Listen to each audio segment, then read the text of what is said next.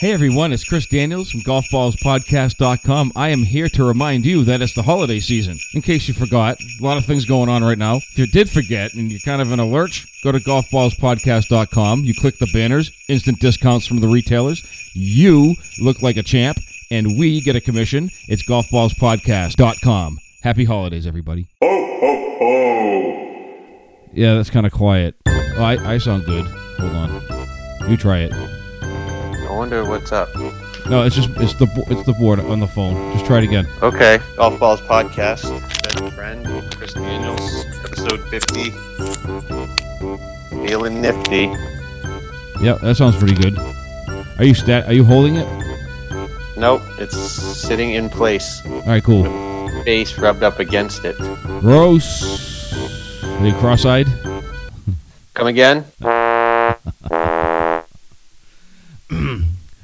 Okay. Okay. All right. So golf balls podcast. This week's episode is episode fifty. It's Chris Daniels and Ben Friend. Hi. This week we're focusing on the ladies' game, the men's game, how they match up, all that stuff. Have you finished your holiday shopping yet, Ben? Uh, I haven't finished because I've yet to begin. I am. Um, this is hard to admit, but uh, I'm a procrastinator, and I wait until the very last minute. I almost enjoy walking. I used to enjoy walking around the mall on like Christmas Eve, looking for like five things. This year, I will do the same, but online and Yeah. uh, just hope that uh, Amazon makes their employees work on Christmas Day. Yeah, I used to like should. them all. I used to like the mall on Christmas Eve. I used to go up there with a list, tornado, finish it in like two hours, I bet that was fun. hit the food court. I've watched you. Uh, I've watched you power around the golf course. I can imagine what it would be like to watch you power through the mall. You got no time. Just go, go, Nah, go, go, that's go. you, grumpy Gus. Yeah, well, whatever. Have you uh, have you started your holiday shopping yet? brother? I'm already wrapped. Shopped. Oh. I, I'm, I am. I am anticipating another shipment because boy, I, I, I didn't realize Stud Junior had a uh, public list on Amazon, so I found that. But I hadn't gone overboard yet. But Hmm. this time, you know, I had to buy the love. You know what I mean? So Did you see any? Uh, did you see any any uh, new new uh, golf golf stuff roll through the house? Maybe the uh, better, more established, better looking half ordered you some golf stuff. no, I was looking for the Garmin S40, the watch, the GPS watch. You can find at golfballspodcast.com. Uh, uh, dot com. It's it's like a three hundred dollar watch right now. It's if you go to golfballspodcast.com and click on the watch banner, it's one hundred ninety nine dollars, dude. Free shipping. What? And What? it's they feature a white watch in the picture, but you can pick any color that they offer. It's Would you get a? Would you would you wear a white one? I would. I don't care. Ugh, I can't. I can't do white watches. I don't care. You should. Why? Who cares? It's a nice watch. Er- and should people say care it's just a what- nice white watch. care. Where'd you get that? Golf balls. Po- I can't even say the website today. Golfball Podcast So dot let's, com. let's do episode fifty, shall we? Let's do it. From the golfballspodcast.com studios, it's Golf Balls Podcast with Ben Friend. Merry Christmas! And Chris Daniels. Ho ho ho! Merry Christmas, everyone.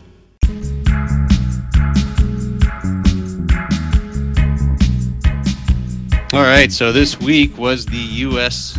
Open for the ladies. It was down in Houston at the uh, the Champions Golf Club. It, it went all the way till Monday, and the the young lady that won it. I'm gonna see if I can say it correctly. A Lim Kim. She tied the largest comeback in tournament history. She was five back to start the day. Could you imagine being five back in a major and coming all the way back and winning? Yeah, but yeah. I, I, me personally, no, but it happened. Yeah, you personally. I wanted. I want all the questions, and we ask them.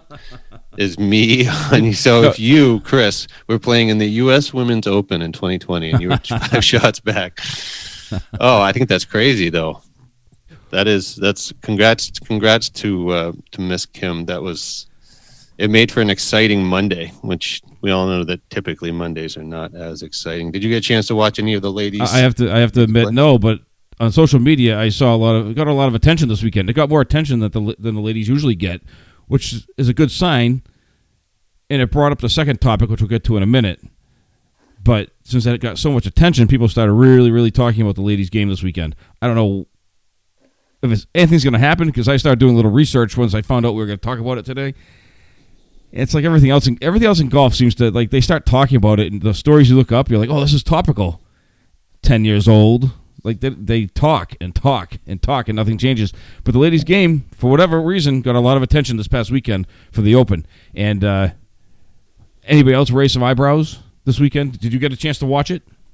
I watched a little bit of it on uh, on Friday and was it Friday Saturday? I think I got to see. Um, I know Lexi. I what what got my attention initially was that Lexi Thompson was playing in her 14th U.S. Open, and she's only 25 years old. I think she qualified the first time when she was 12. So that was the.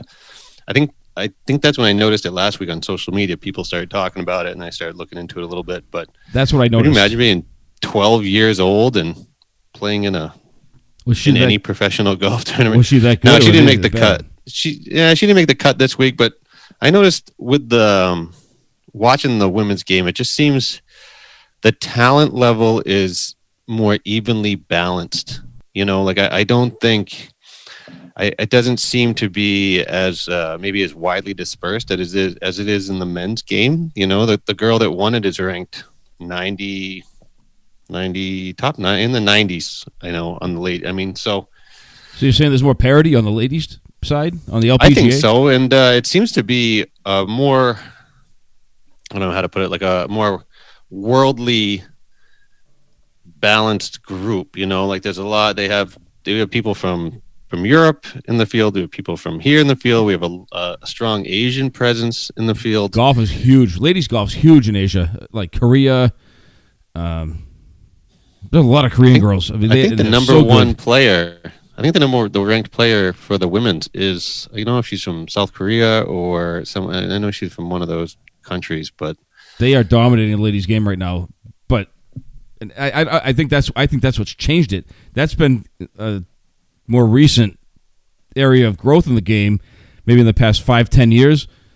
Is is the South Koreans uh, coming into prominence because if you look at the game without them, it's pretty much the same game as it's been forever. And then you add that, and it's like it's like a, it's like a whole other game, and it's so much more competitive now. And I think it's more fun to watch personally. And it, it's crazy. There, it's the guys on. You know, you have the Brysons. You know, these these big hulking uh, humanoids on the men's side, on the daddy side, and uh, on the women's side. Some of these, some of these, these professional golfers are five one, five two, or you know, five three.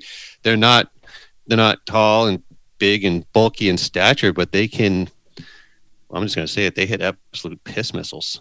You know, like in their in their swing. I gotta say the the female s- swing is what is almost more like the swing that you want to be imitating on the driving range.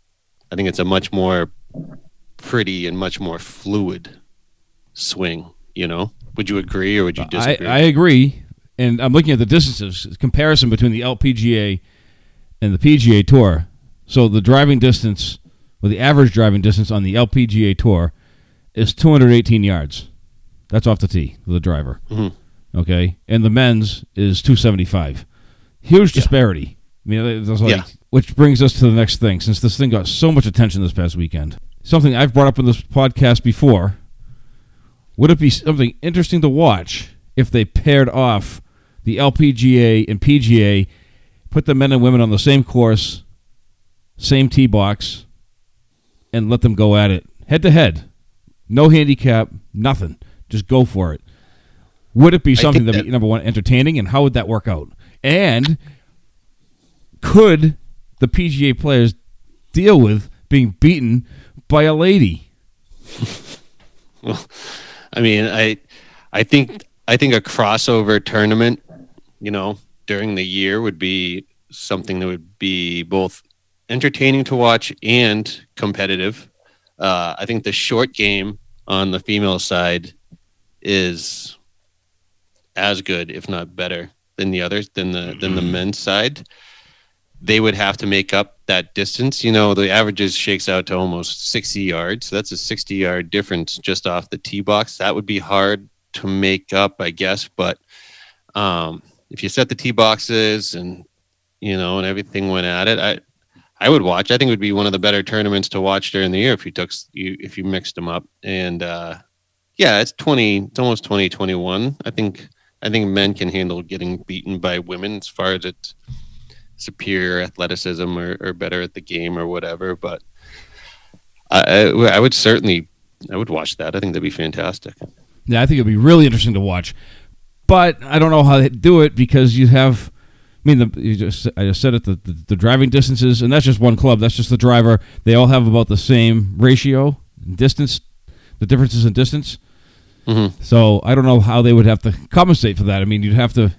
We'd have to. I think you'd have to. I think you'd have to pick a. I think you'd have to pick a really uh, a specific course. You know that maybe plays a little tight. You know, pick what's the hardest course they have. You know, pick this. Pick a course that's that's difficult. You know, and it kind of levels that playing field, and you know, you keep the greens tight, and you, you really make it so it's a it's a skill.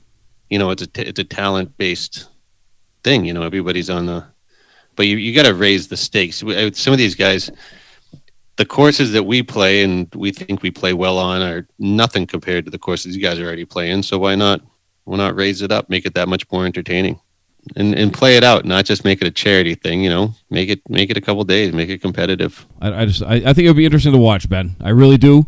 Schedule is all weird. End in 2020 on the same note that has been all year. So uh, we're powering through, and uh, we'll figure it out. Episode five zero. All right, brother. I'll talk to you Hey, soon. pal. Have a good day, man. golfballspodcast.com.